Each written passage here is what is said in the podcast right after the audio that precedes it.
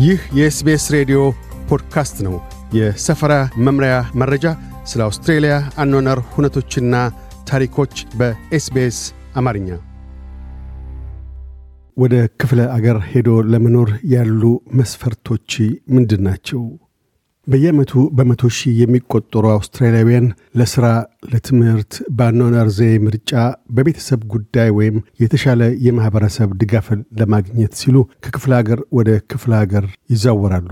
በአገሪቱ ውስጥ ሕጎች፣ ደንቦችና የአገልግሎት አቅርቦቶች ሊለያዩ ይችላሉና ዝውውሮ እንቅፋት እንዳያገኘው ዝርዝር የክዋኔ ማረጋገጫ አጋዥ ሊሆኖት ይችላል።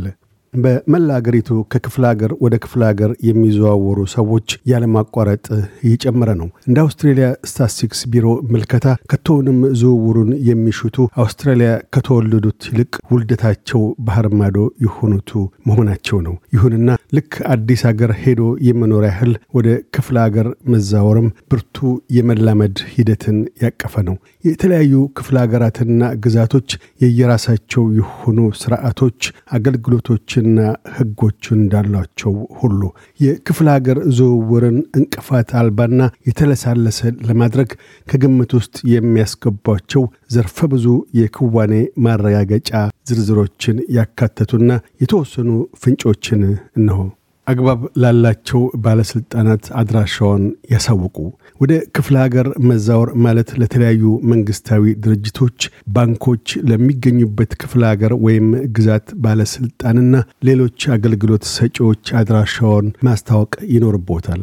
ሰዎች አድራሻቸውን ለጓደኞቻቸው ብቻ ሳይሆን ለባንካቸው ምናልባትም ድጎማ ተቀባይ ከሆኑ ለ Centrelink ማስታወቅ ይኖርባቸዋል። በተለየ የቪዛ አይነት ያሉ ከሆነም ለ immigration department አዲሱን አድራሻውን ማሳወቅ ግድ ይላል።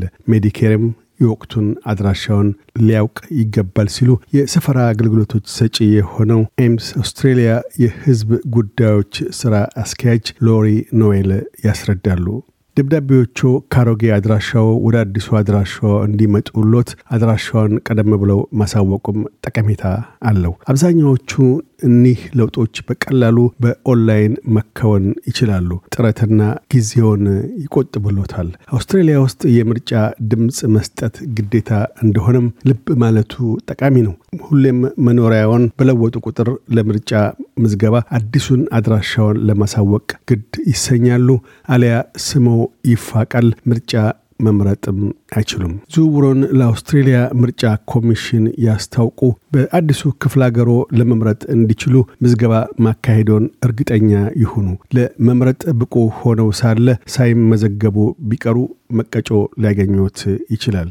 የዝውውር በጀት ከክፍለ ሀገር ወደ ክፍለ ሀገር መዘዋወር ያልተጠበቁ ወጪዎችን ያስከትላል። ወጪዎቹም የትራንስፖርት፣ ጊዜያዊ ማረፊያ ቤት፣ ከመንጃ ፈቃድና የመኪና ምዝገባ ጋር የተያያዙ ሰነዶችን ለመለወጫ የሚወጡ ይሆናሉ። ከሲድኒ ወደ ሜልበርን ለሙያዊ ስራ የተዘዋወረችው ፓላቪ ታካር በዝውውር ወቅት ያልታሰቡ ወጪዎችን ለማስወገድ በጀት መመደብ አስፈላጊ እንደሆነ ምክረ ሐሳቧን ስትቸር ከአንድ ክፍለ ሀገር ወደ ሌላ ክፍለ ሀገር መሄድ ትልቅ ዝውውር ስለሆነ ዝውውርን አስመልክቶ በጀት መመደብ ጠቃሚ ነው።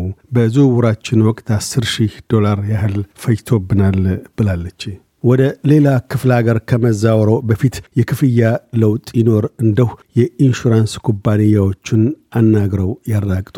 የፕሪሚየምና አገልግሎት ሰጪዎች ሊለያዩ ይችል ይሆናል። እናም በአዲሱ አድራሻው የእርሶ ኢንሹራንስ ሽፋኖች ተመጣጣኝና ተገቢ ሆነው ያሉ መሆናቸውን ማረጋገጡ አስፈላጊ ነው።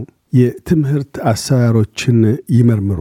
እርሶ ወይም ልጆ ለትምህርት ወይም ስልጠና ትምህርት ቤት ተመዝግበው ከሆነ ራስዎን ከአዲሱ ክፍለ አገሮ ስርዓተ ትምህርት ጋር ያዛምዱ።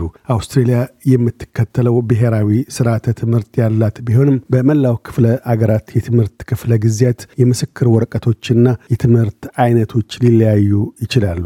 ምርምር ማድረጎ ራስዎ ወይም የቤተሰቦ አባላት ያለአንዳች እንቅፋት ሽግግር እንዲያደርጉ ያግዛል። የወሸባ ህጎችን ልብ ይበሉ። አውስትሬልያ ከዓለም ጥብቅ የሆነ ለይቶ የማቆያ ህጎች አሏት። እኒህም ወደ ክፍለ ሀገር በሚዘዋወሩበት ወቅት ግብር ላይ የሚውሉ ናቸው። ተክሎች፣ የእንስሳት ውጤቶችና የግብርና ቁሳቁሶች ሊበከሉ ስለሚችሉ የቀድሞ ስፍራው ጥለዋቸው እንዲሄዱ ይመከራል። ተጨማሪ ለማወቅ ካሹ ከ Australian Interstate Quarantine ድረገጽ ማግኘት ይችላሉ። ከድጋፍ አውታረ መረቦች እገዛን ይጠይቁ።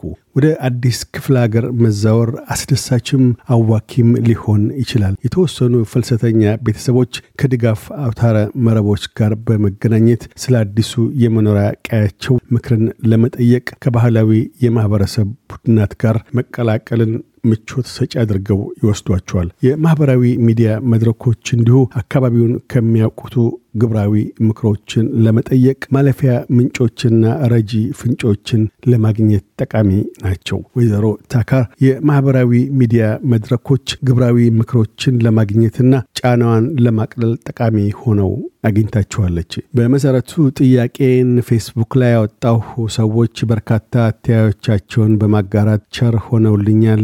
ለእኛ ለከተማ መቅረቡ ጠቃሚ ስለነበር ወደ ሩቅ ሰፈሮች ከመሄድ ለመታቀብ በቅተናል ብላለች።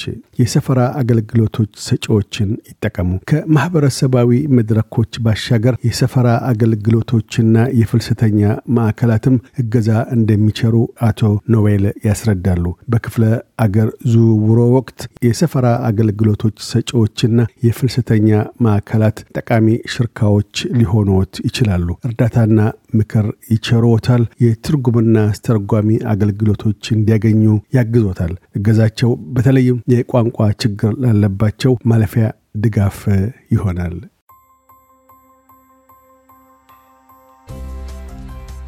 ይህ የ SBS ሬዲዮ ፖድካስት ነበር። ለተጨማሪ የሰፈራ መምሪያ ታሪኮች SBS dot com dot au አምሐሪክን ይጎብኙ።